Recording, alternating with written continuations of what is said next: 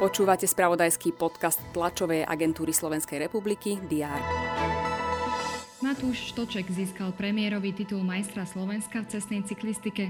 Triumfoval pred Petrom Saganom, ktorý po dojazde do cieľa spadol. Slovenský šprinter Jan Volko získal na tretich európskych hrách v Poľsku bronzovú medailu na trati na 200 metrov. Súkromná žoldnierska Wagnerová skupina sa pokúsila o vzburu proti velení ruskej armády a vydala sa smerom k Moskve. V sobotu večer sa situácia upokojila. Šéf Wagnerovcov Evgení Prigožín svojim jednotkám nariadil, aby sa vrátili na Ukrajinu s cieľom vyhnúť sa prelievaniu ruskej krvi. To sú niektoré z noviniek, ktoré priniesol uplynulý víkend. Všetky dôležité aktuality budú redakcie TSR pokrývať aj v pondelok 26. júna. Vítajte pri diári.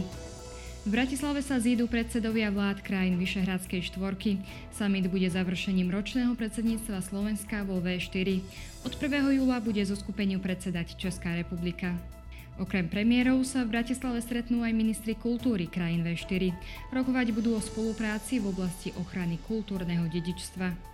Minister obrany Martin Sklenár navštíví v priestoroch Centra výcviku Lešť spojeneckých vojakov. Súčasťou programu bude slávnostný nástup príslušníkov mnohonárodnej bojovej skupiny NATO pôsobiacej na Slovensku. Na Duklianskom priesmiku slávnostne otvoria zrekonštruovanú výhliadkovú väžu.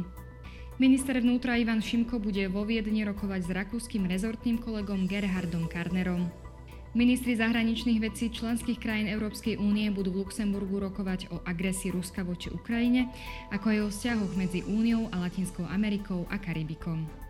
Európsky dvor auditorov zverejní správu ku klimatickým a energetickým cieľom členských krajín únie. V Poľsku pokračujú Európske hry 2023. Slováci sa predstavia v lukostrelbe, strelectve či badmintone. Dnes bude na Slovensku slnečno, teploty vystúpia na 24 až 29 stupňov. Ďalšie dôležité udalosti nájdete v spravodajstve TASR a na portáli teraz.sk. Želám vám príjemný deň.